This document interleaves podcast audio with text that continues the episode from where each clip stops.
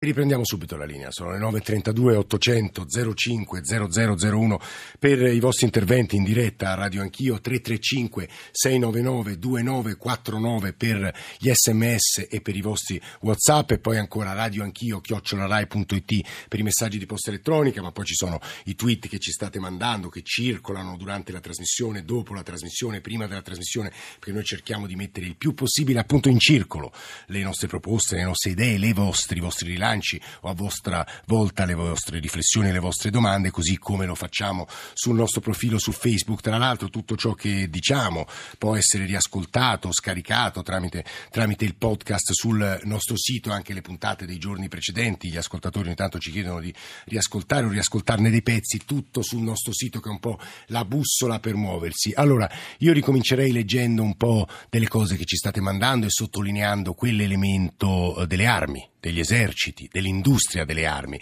Eravamo partiti da un pezzo, un pezzo, da una ricostruzione di Nicole Ramadori con la voce di Francesco Vignarca che mi pare ci avesse dato una serie di notizie, di informazioni di grande interesse. Da dove vengono le armi che noi italiani con grande probabilità daremo ai guerriglieri curdi? A chi diamo e quanto è forte l'Italia come produttore, esportatore di armi? Un po' di sms. Si è calcolato che abolendo, ci scrive Gigi da Genova, i costi di tutti gli eserciti gli armamenti ci sarebbero il doppio di, delle risorse per il benessere dell'umanità. E poi Amedeo che ci dice io penso che l'Italia darà le armi sequestrate nella guerra dell'Iraq. No, abbiamo spiegato bene da dove vengono quelle armi che noi daremo ai guerriglieri turchi. E poi sono moltissime, mi pare siano 30.000 Kalashnikov, poi ci sono, ci sono fucili, insomma c'è veramente tanta roba dentro. E la persecuzione dei cristiani in Iraq, ci scrive Nicola, è una grande occasione perché l'Occidente possa reinterrogarsi sulla propria identità, una scommessa che potremmo perdere un'altra volta volta, che, e questa è un po' la coda delle riflessioni eh, di, di, di, Falasca, di, eh, di Lucetta Scaraffia, di Francuccio Gesualdi. Io prima di andare, di salutare Maurizio Simoncelli, che su armi, sul disarmo, è una voce di grande autorevolezza, se posso dire, credo che Francesco Saverio ci riporti al tema con il quale ci siamo lasciati alle nove e mezzo, ma ci introduca anche al tema del, della compravendita fra stati di armi. Francesco Saverio, buongiorno, benvenuto. Buongiorno, buongiorno. Allora. Sì, ehm, no, eh, avevo scritto un messaggio per dire che um, un paio d'anni fa eh, su una rivista, non so se posso farne il nome. Sì, insomma, non si preoccupi. Sì, Terra Nuova sarebbe sì. il mensile per l'ecologia. Eh, il numero in questione è il 274 e a pagina 9 c'era un, un trafiletto che riferiva di questa campagna cosiddetta banche armate, eh, che, che, stillava appunto una classifica di, dei vari istituti di credito, mh, molti dei quali italiani, coinvolti nel, nei finanziamenti a stati per la compravendita di armi fra stati. E io le dico soltanto questo. Avevo il conto alla Banca Nazionale del Lavoro e siccome la cosa mi indignò, io chiusi il conto gli mandai una lettera alla direttrice, anzi al direttore, e dicendo appunto che forse la mia, la mia cosa l'avrebbe fatto sorridere, insomma, perché comunque sebbene non abbia mai dato problemi alla banca, insomma, era un cliente modesto. Insomma. È una questione di scelte nostre, sì, ci dice Francesco sì, Saverio. Sì, una questione di principio, eh, si parla di ben 13 milioni di euro finiti nelle tasche degli intermediari bancari su 4 miliardi di euro di fatturato. Ecco, queste sono. Poi, tra l'altro, questa rivista se ne è occupata anche in modo più approfondito o, o precedentemente a mm. questo numero o a quel, successivamente. Quindi, insomma, mh, però l'ABI, l'ABI, mi risulta perché mh, sì. qualche giorno fa a Fahrenheit sì. eh, da, da, Tommaso Giartosio è venuto, cioè c'era un ospite, io avevo anche mandato un intervento eh. via Ethernet e questo ospite era un addetto ai lavori, adesso non mi ricordo chi fosse. Eh. Insomma, e riferì che appunto l'ABI aveva messo a tacere tutto, insomma. Eh, ecco. No, ha fatto bene a raccontare questa storia. Buongiorno e benvenuto a Maurizio Simoncelli. Storico, un esperto di geopolitica dei conflitti e vicepresidente dell'Istituto di ricerche internazionali Archivio Disarmo. Simoncelli, benvenuto, buongiorno. Buongiorno. Andrea Margelletti, presidente del CESI, Centro Studi Internazionali. Buongiorno Marcelletti, buongiorno. Buongiorno grazie dell'ospitalità e naturalmente un saluto ai vostri ospiti e ai vostri ascoltatori. Grazie. Simoncelli, eh, poco fa all'inizio della trasmissione in realtà Francesco Vignar che ha intervistato a Nicola Ramadori ci ha dato una serie di elementi che ci hanno, fa- ci hanno colpito molto. Innanzitutto eh, a scoprire che c'è un'ordinanza del Tribunale di Torino che prevedeva la distruzione delle armi che noi manderemo eh, molto probabilmente, dicevo io, ai curdi nelle prossime ore. Scoprire che l'Italia è uno dei paesi che produce di più e soprattutto scoprire che, non, che ora le nostre armi finiscono sui più cruenti teatri di guerra. Simoncelli, è vero tutto ciò? Sì, purtroppo è vero e non è la prima volta che i nostri governi di vari colori non rispettano l'articolo 1 della legge 185-90 eh, e questo è un, eh, purtroppo un dato di fatto clamoroso. Come è un dato di fatto clamoroso che eh, verso il Medio Oriente ci sia un flusso di armi che non è eh, di oggi. E nell'ultimo quadriennio, tra il 2009 e il 2013, eh, risulta che il 19% del totale delle importazioni di armi mondiali sono sì. andate a finire in questo territorio. E l'Unione Europea non è estranea a questo, ha esportato nel 2012, l'ultimo anno di cui abbiamo i dati sì. complessivi, abbiamo esportato quasi 40 miliardi, l'Italia nel 2013, di cui abbiamo i dati freschi sì. da poche settimane, abbiamo esportato 709 milioni di Cioè la nostra industria euro. delle armi, l'industria delle armi italiana è sui 710 milioni di euro è una cifra più grande? Solo... Questa è la cifra che quello abbiamo esportato in Medio Oriente. Ah, quindi è molto Oriente, più grande. Medio Oriente. Sì, sì, sì, le nostre esportazioni eh, sono significative, ma eh, ancora una volta vediamo che eh, queste esportazioni di armi eh, in realtà non vanno ad aumentare la, la, sicurezza dei territori. Non dimentichiamo per esempio il conflitto siriano. Negli anni precedenti e durante anche il conflitto abbiamo notato un incremento delle importazioni di armi nei paesi circostanti. nulla eh, ci impedisce di poter comprendere che poi questi flussi armi non si fermano solamente nei paesi circostanti ma vanno a diventare delle guerre. Siamo uno dei paesi che produce e esporta di più al mondo, Simoncelli? L'Italia eh, attualmente è tra i primi dieci esportatori mondiali di armamenti, insomma rispetto a 180-190 paesi che siamo nel mondo, tutto questo abbiamo un posto di rilievo. Certamente non siamo a livello degli Stati Uniti o della Russia, Scusi però Simoncelli, faccio uno sforzo di realismo, peraltro adesso lo farà Andrea Margelletti, ci aiuterà a farlo. Se noi smettessimo di produrre armi, di esportarle, qualcun altro lo farebbe per noi, ci impoveriremo, ora non voglio fare la parte del guerrafondaio, eh, però provo a fare l'avvocato del diavolo, ci impoveriremmo e comunque non è che le guerre smetterebbero di esserci, Simoncelli. No, certo, certamente, se uno vuole fare la guerra la fa la guerra anche con i bastoni, il eh. problema è operare eh, a livello nazionale e a livello internazionale spingendo eh, verso una stretta regolamentazione delle esportazioni e, e, e quindi operare coerentemente. Noi abbiamo dei, dei, principi nella nostra Carta Costituzionale, abbiamo una legge che è la 185 90 e poi abbiamo esportato in barba a questi principi in barba alla legge 185. Per fare un esempio abbiamo esportato tranquillamente armi a Gheddafi salvo scoprire poi improvvisamente che era un dittatore e partecipare alla guerra che lo ha destituito e ha portato al caos libico. Cioè, eh, ci sono un po' di contraddizioni. Eh, no, ci sono molte contraddizioni. Dico, eh, non, non, propongo di eh, chiudere le, le, fabbriche delle armi da oggi al domani perché le nostre forze armate, le nostre forze eh, di sicurezza però... ne hanno bisogno, eh, però si tratta di saper decidere dove queste armi vanno e avere determinate garanzie. Simoncelli si fermi, vicepresidente dell'archivio Disarmo. Prima di andare a Margelletti leggo una lunga mail. Ho 62 anni, mio padre che ha combattuto in Russia nella seconda guerra mondiale mi ha sempre detto spero che tu non vedrai mai una guerra, lo spero anche io, ma perché far passare queste guerre in Iraq, in Palestina per guerre di religione? Non lo sono, sono guerre per il potere, per avere il petrolio, per avere l'acqua che fra poco inizierà a mancare, chi sarà il padrone di queste cose comanderà e deciderà chi far morire di fame e di sete, queste sono le guerre, la religione non c'entra, è vero fino a un certo punto se posso aggiungere io, comunque i musulmani restano anche qui un'affermazione molto, un, po', un po' troppo netta, sono pericolosi, molto pericolosi. Andrea Margelletti, dicevo, introduca una riflessione realistica rispetto alle parole di Simoncelli che ha ascoltato. No, no, guardi, eh, cerchiamo di essere molto chiari e molto precisi perché io faccio l'analista politico sì. e l'ideologia non, è un lusso che non mi posso permettere. Il nostro governo esporta armamenti a governi legittimi che hanno ambasciatori alle Nazioni Unite e sono eletti poi con elezioni più o meno eh, vere, ma si discute ancora adesso se sono, se sono farlocche o buone le elezioni in alcuni paesi europei, figuriamoci in altri paesi del mondo.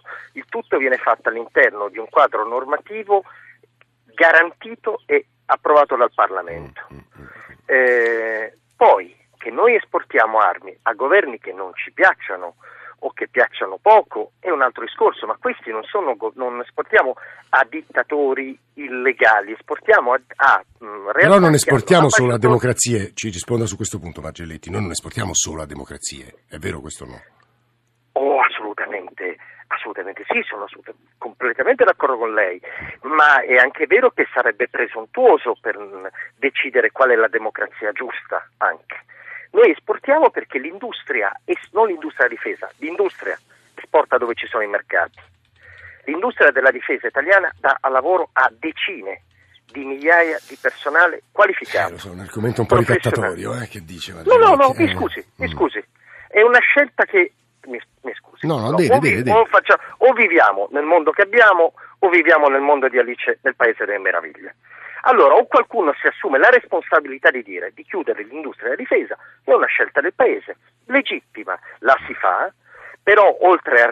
Poi bisogna anche trovare la soluzione per trovare un posto di lavoro a migliaia di persone qualificate e professionali perché è troppo facile chiudere un problema senza poi trovare una soluzione. No, è stato, è stato chiarissimo Margelletti, ovviamente resti con noi perché le sue riflessioni su quanto ci diranno gli ascoltatori e sulle parole di un realista più di lei che stiamo per ascoltare credo siano molto utili. Dicevo, due mail appena arrivati, sono cristiano, cattolico, pacifista e Francesco da Parma, ma la storia insegna che i popoli imbelli sono stati tutti sterminati, per civili che fossero. Non vorrei che l'Occidente facesse la fine, ma non credo ci sia proprio questo rischio Francesco, facesse la fine dei Maya o degli Azzecchi. Saluti, socialdemocratici, dice Francesco. E poi Cesare. Ma di cosa state parlando? Capisco che siamo un popolo di tafazzi, ma se le armi non le vende l'Italia le vendono altri paesi. E poi le parole del Papa, ma perché non dice la sua soluzione o pensa di mettere i fiori dentro i cannoni? Si occupi di anime e lasci perdere il resto. Eh, parole interessanti perché dalle, dall'intervento del Papa parte Carlo Jean, che è stato un generale, che è uno esperto di, di geopolitica, ha insegnato, insegna alla LUIS, intervistato da Daniele Morgera. Dice tante cose e le analizzeremo poi assieme ai nostri ospiti e a voi ascoltatori.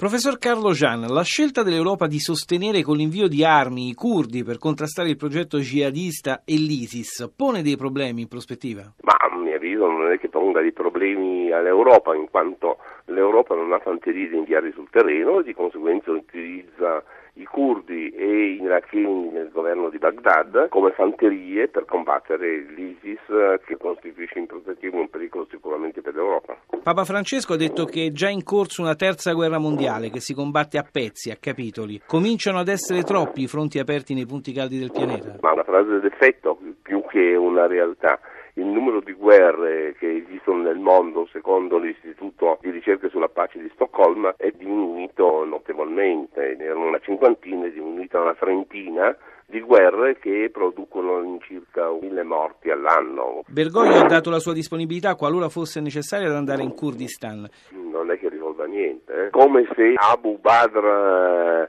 eh, al-Baghdadi dicesse di venire a Roma, che significato ha? Il problema politico è differente dal problema di carattere etico-religioso, ma un pochettino che il Papa Pio XII dicesse di andare a Berlino per far cessare la seconda guerra mondiale. Da più parti si invoca il primato dell'ONU per la soluzione dei conflitti internazionali. L'Europa, a suo giudizio, è troppo schiacciata sulle decisioni degli Stati Uniti? Ma guardi che l'ONU non esiste, eh? l'ONU è una creazione dell'Occidente che aveva un'importanza alla fine della seconda guerra mondiale, allora quando gli Stati Uniti avevano un'egemonia praticamente completa. Attualmente nessuno dà retta all'ONU, anche perché il sistema mondiale che sta emergendo non lo chiamiamo multipolare, ma di fatto è apolare. La globalizzazione reggeva allora quando esisteva una grande potenza, prima la Gran Bretagna nel XIX secolo, poi gli Stati Uniti nel XX secolo, in grado di stabilire le regole che tutti quanti eh, seguivano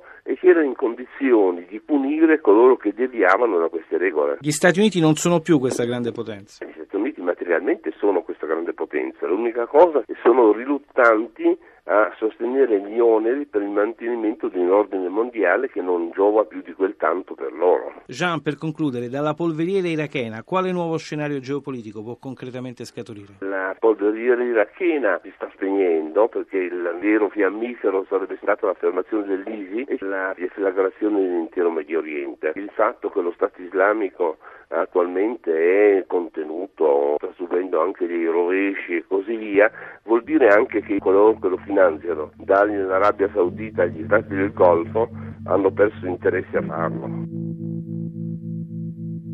Radio Anch'io.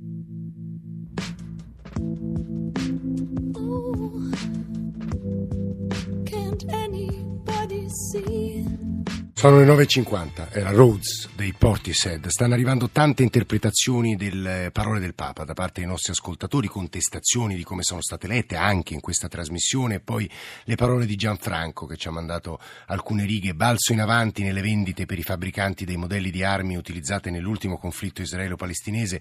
Niente di meglio delle dimostrazioni in vivo, si fa per dire tristemente, per dimostrare l'efficacia degli ultimi ritrovati. E poi c'era un'altra mail appena arrivata sul tema dell'ingenuità, Francesco, a proposito di ingenuità e di Alice nel Paese delle Meraviglie, vorrei ricordare al vostro ospite che Gandhi ha cambiato il destino di una nazione, di milioni di persone senza sparare un colpo di fucile, morendo egli stesso per quello in cui credeva. Gli inglesi sparavano e come? Al solito la coerenza e il coraggio si pagano e anche cari, ma solo con l'esempio si può cambiare il mondo. L'oceano è fatto di miliardi di gocce. Chi ha visto sempre, raccontato, testimoniato, ma soprattutto agito sulle conseguenze delle armi e emergency, noi siamo con Chiara Bardelli, che è amministratrice del programma di emergency in Kurdistan e io ricordo bene le parole di Gino Strada e sua figlia Cecilia sempre quando dicevano noi le vediamo le conseguenze delle armi. Chiara Bardelli, in Kurdistan che succede?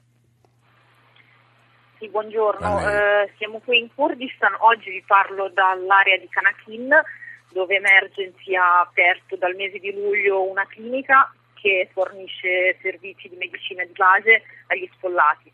E la situazione è molto difficile. In Kurdistan eh, le Nazioni Unite hanno da pochi giorni dichiarato il livello 3 di emergenza, che è il livello più alto per, per le crisi umanitarie, eh, anche perché la situazione è in continua evoluzione. I profughi arrivano dall'Iraq e si spostano in Kurdistan in maniera appunto molto veloce, è difficile monitorare il movimento anche eh, appunto dei profughi stessi e si parla di numeri molto, molto alti, pers- il numero totale delle persone coinvolte nel paese dalla, dalla, crisi è di oltre un milione e mezzo, qui in Kurdistan il, il, il paese è saturo, il paese già stava rispondendo alla, alla crisi dei, dei profughi siriani che sono oltre 250.000. Sì. Eh, Emergency sta interven- è, è dal mese di giugno che interviene in risposta alla crisi dei profughi siriani qui in Kurdistan e ha eh, un, un servizio, ha una clinica che fornisce sempre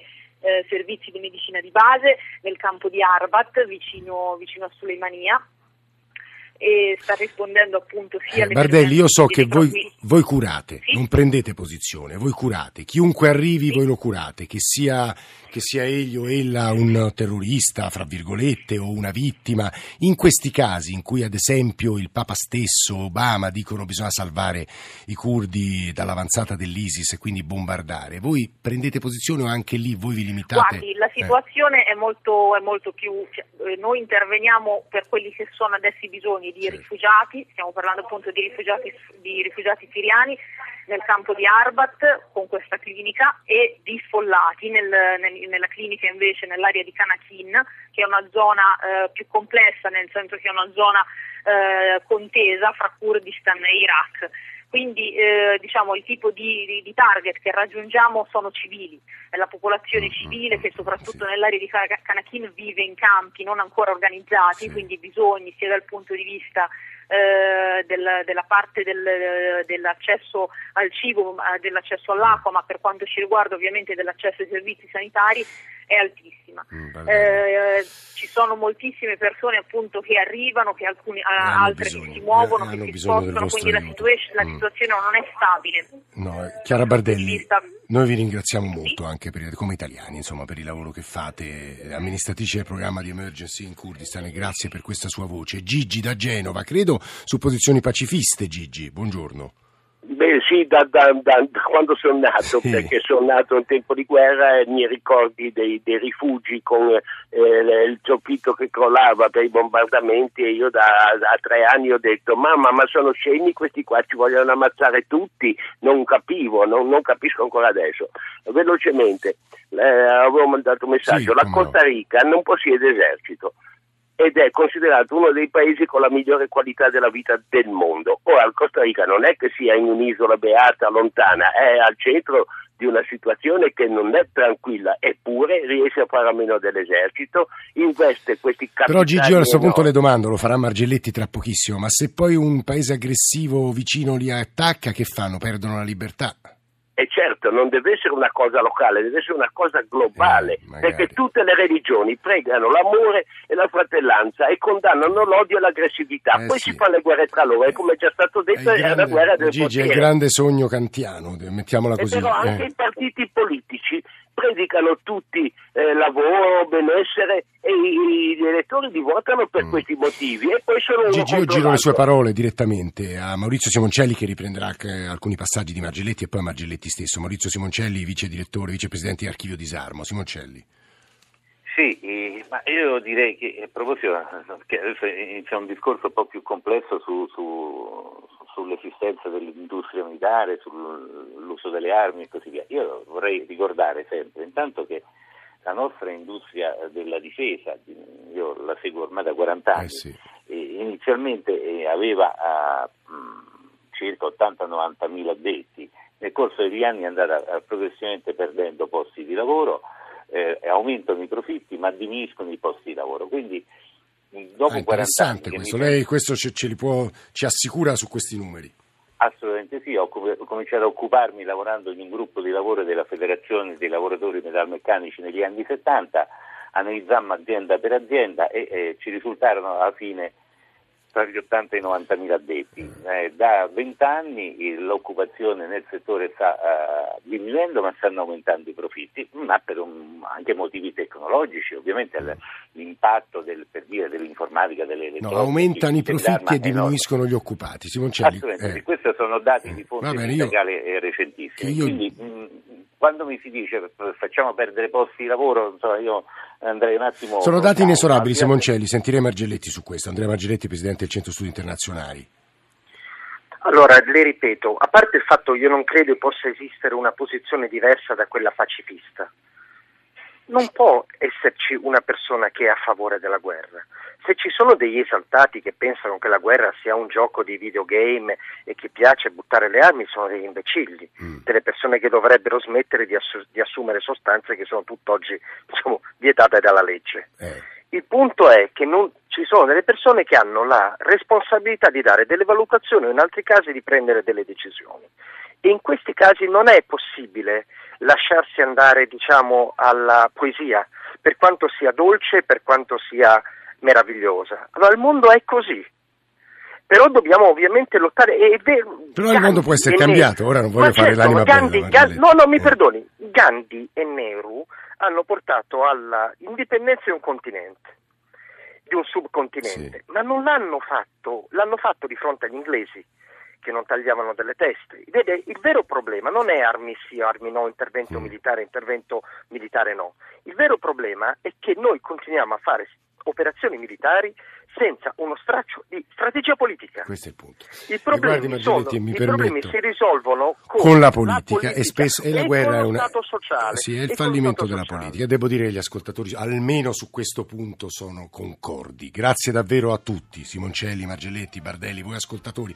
Continuate a scriverci, a suggerirci, a indicarci eh, le strade a radioanchio chiocciorai.it in particolare subito dopo la trasmissione ma anche sulla nostra pagina, sulla nostra pagina Facebook Nicola Ramadori, Daniele Morgera, Alessandro Forlani, Alberto Agnello, Valentina Galli, Ludovico Suppa in regia tutti hanno costruito questa trasmissione assieme a Fabrizio Rocchi, Stefano Siani, Emanuele Di Cavio che stamane l'hanno mandata eh, in onda e noi eh, continu- continuiamo a prendere soprattutto i vostri suggerimenti, lo dicevo poco fa, grazie a Radio Anch'io, perché le inchieste che noi proviamo a fare, soprattutto i luoghi dove proveremo ad andare settimanalmente, se ci riusciamo, vengono indicati da noi. Noi diamo adesso la linea al GR1 delle 10, ma ci risentiamo domani mattina per una nuova puntata di Radio Anch'io.